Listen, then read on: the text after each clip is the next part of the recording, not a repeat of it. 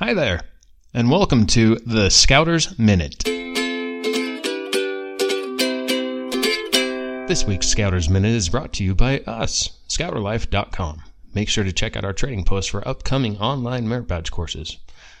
And subscribe to our blog to receive a weekly summary of all things scouting, ranging from gathering activities, how to's, recipes, and program helps.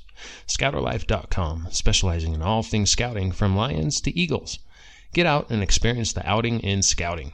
Now, on to this week's Scouters Minute. Performing random acts of kindness is pretty basic. Being kind doesn't take a lot of planning or effort. Do unto others and turn the other cheek should not just be advice, but a way to live your life. By your deeds of kindness, you can help turn good behavior into even more good. A person who performs a random act of simple kindness is called a RASKal.